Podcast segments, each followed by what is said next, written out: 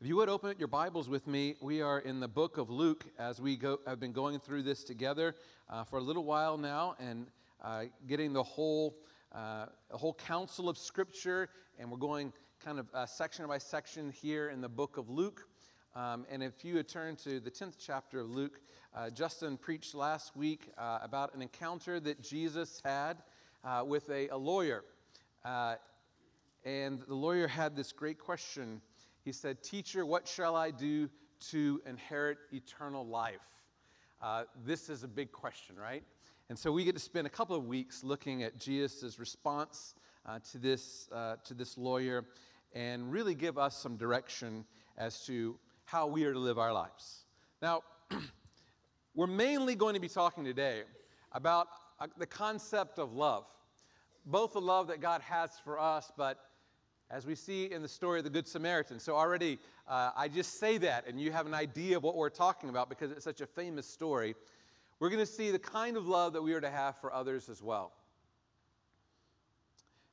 This concept of love is uh, best defined through Scripture. If you, if you look at the world around us, I mean, you have to wonder how do, how do atheists view the concept of love? It's a challenge.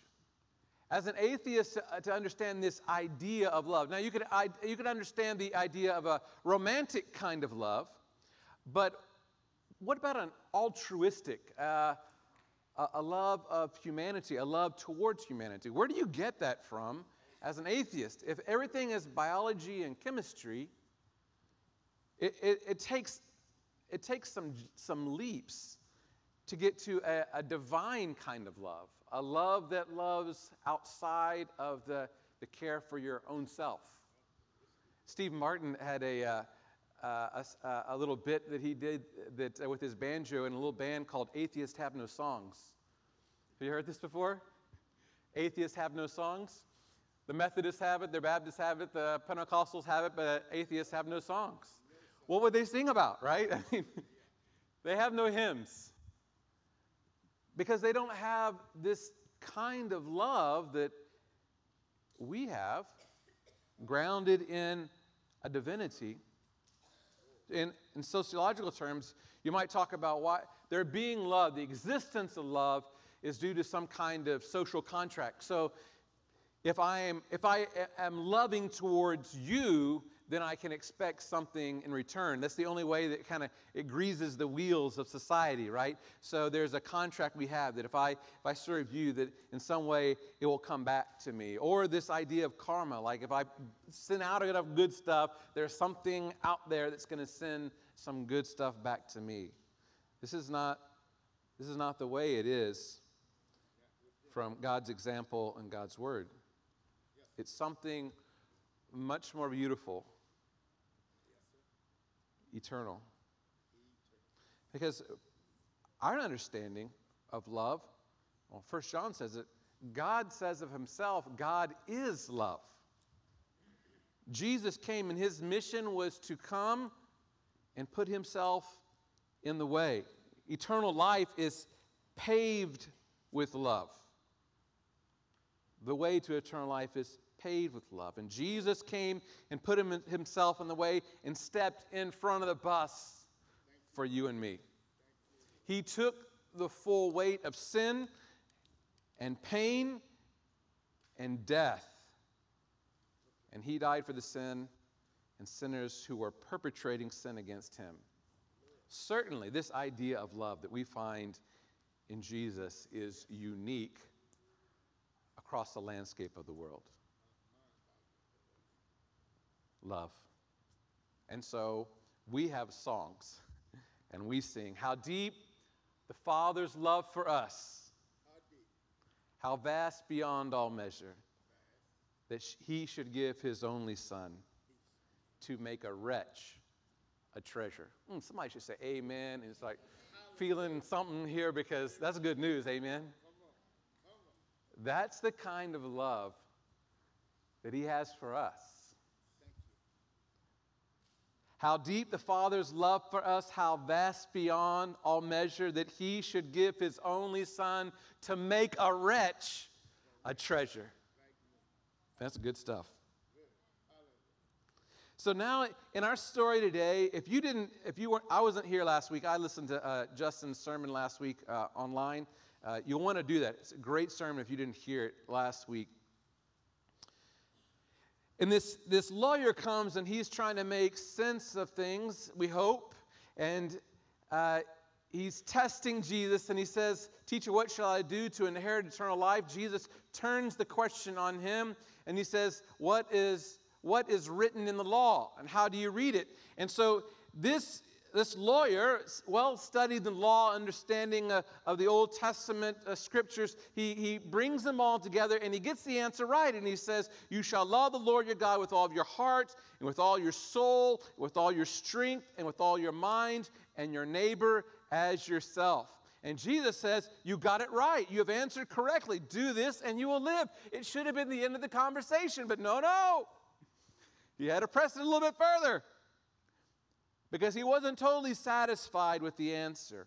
I don't know whether he wasn't satisfied because he couldn't do it, he didn't like the answer, or he was trying to trick Jesus. And so he asked, but he, desiring to justify himself, said to Jesus, And who is my neighbor? And then we have the story of the Good Samaritan. Let me read it for you. Jesus replied, a man was going down from Jerusalem to Jericho and fell among robbers, who stripped him and beat him and departed, leaving him half dead. Now, by chance, a priest was going down that road, and when he saw him, he passed by on the other side. So, likewise, a Levite, when he came to the place and saw him, he passed by on the other side.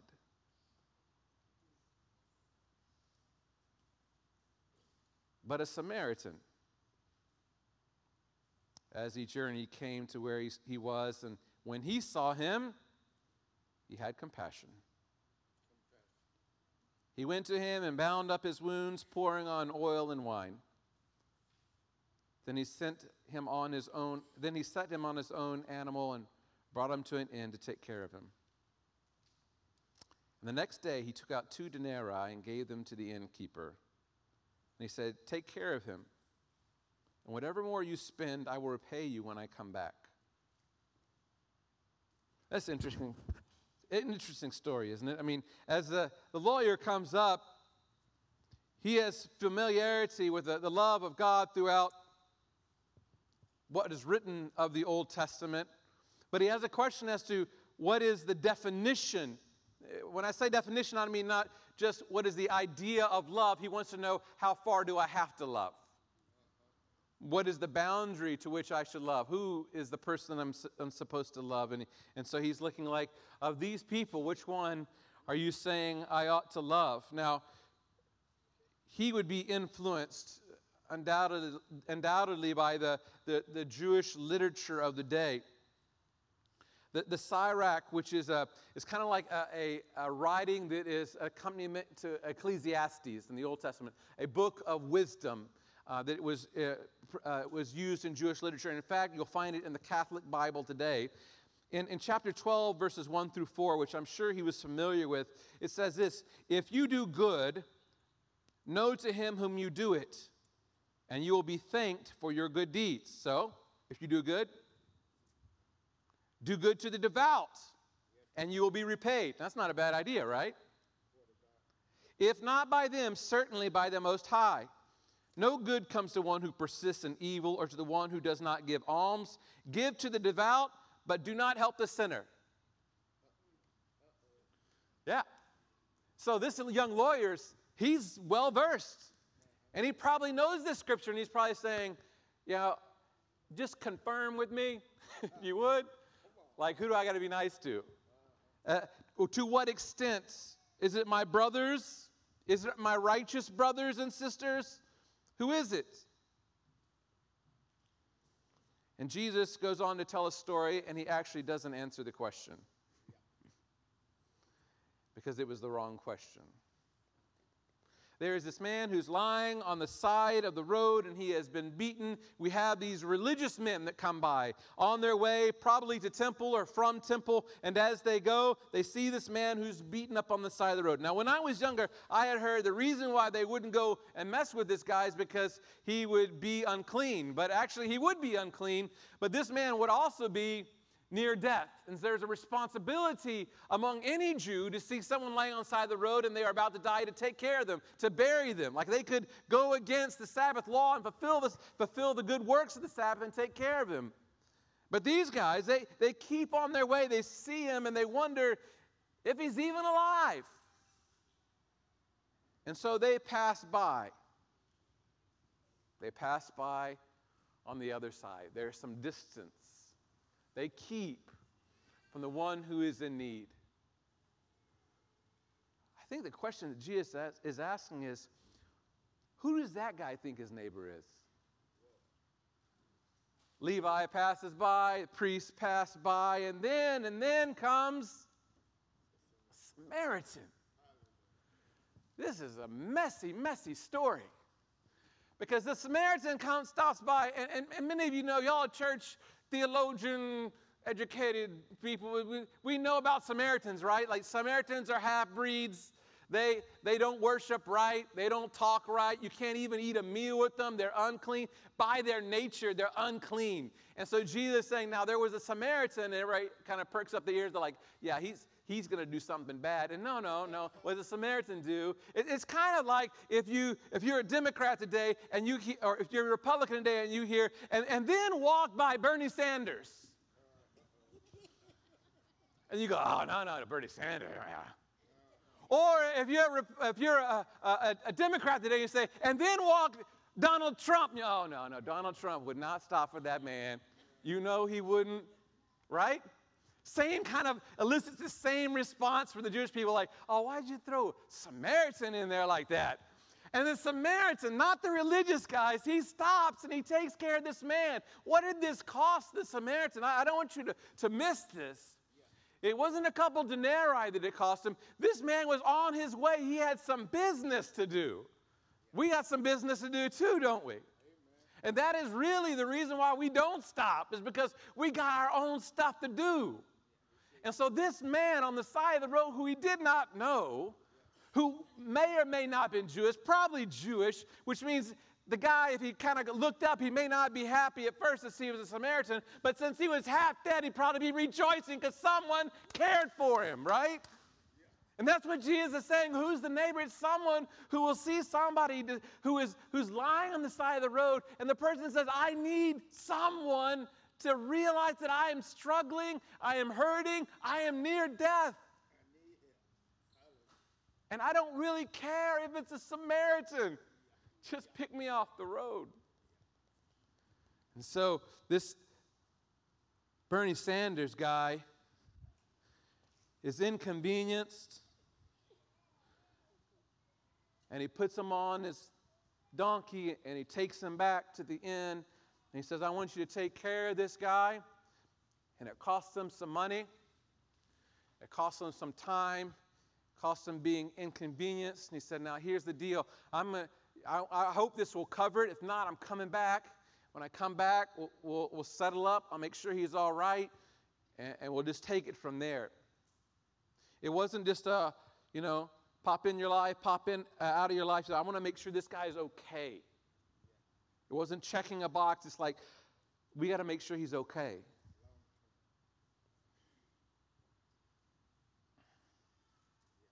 You know, this is a, a difficult, this kind of love is difficult in, in many ways. You know, when I was, uh, uh, I had a sociology professor, and he was saying, you know, if you're driving down a country road, if you're driving like uh, uh for us, you know, you're, you're driving down uh, 390 or something, and you're driving along, and you see a car on the side of the road, and a guy is laying down next to it, what are you going to do? We're probably going to stop, right? We're like, I might know that dude, you know, or, you know, I am like the only one. I got to take care of him. He said, but now, if you're in the big city and you see a guy on the side of the road and he's laying next to his car, you're like, just keep going, right? right? You know, it's a, it's a different thing when a small town and a large town. In fact, that's why most of you moved here, right? To get away from that kind of stuff, but to be in this small community. And so what has happened is we have, we have kind of put that to a greater level where we aren't even in contact with people. We kind of stay inside our little parameters and we try to live a comfortable life and we don't see people anymore. And Jesus is saying a good neighbor is someone who sees and does something about it. Let's pick up the story where Jesus says, He asked then the uh, a lawyer a question. My dad has a, a pastor, he was talking to the rabbi. He, said, the, he said to the rabbi, he said, uh, So, why it seems like Jewish people always answer questions the question? And the rabbi said, Do we do that?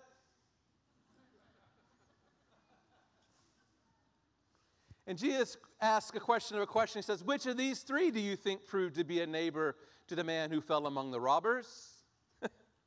What's he going to say? But he answers correctly, doesn't he? He says, The one who showed him mercy. And Jesus said to him, You go and do likewise. You know, after hearing about the great love that God has for us, the great love that Jesus has for us, when we hear this lawyer who says, I understand it all, the summation of it is to love God and to love others, and then to add that question, but I also want to know, like, which one of those am I supposed to love? We kind of go, you don't get, you don't get it. Why are you asking that question?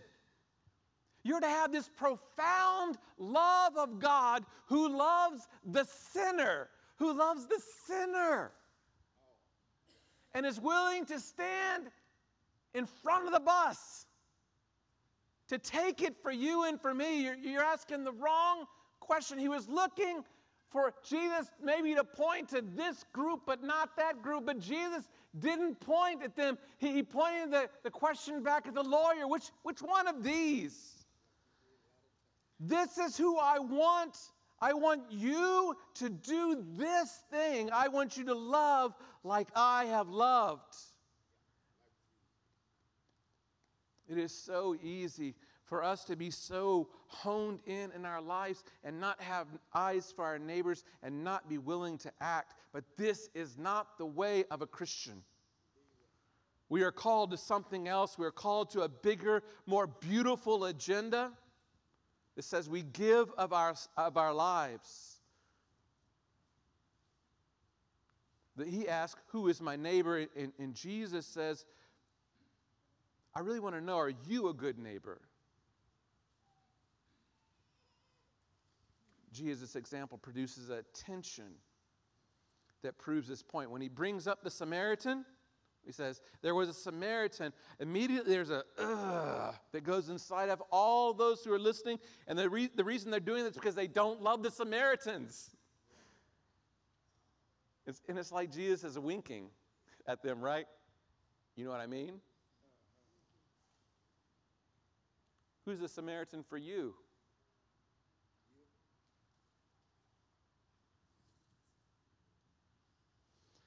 I loved what uh, Justin said last week. Are you who you say you are? Why do you have to go up and talk like that? We say we're Christians, we say we're followers of the Christ, we're imitators, we're little Christ. Are you who you say you are? Do you love like Christ? Do I love like Christ? In our world, is there room for this kind of love? Church, is there room for this kind of love? There's a great need. Nation against nation, neighbor against neighbor, color against color, politician versus politician, family member versus family member. Our world needs this kind of love that only comes through Jesus Christ but it's here. So, where should we go from here? Are you a good neighbor? Do you have eyes?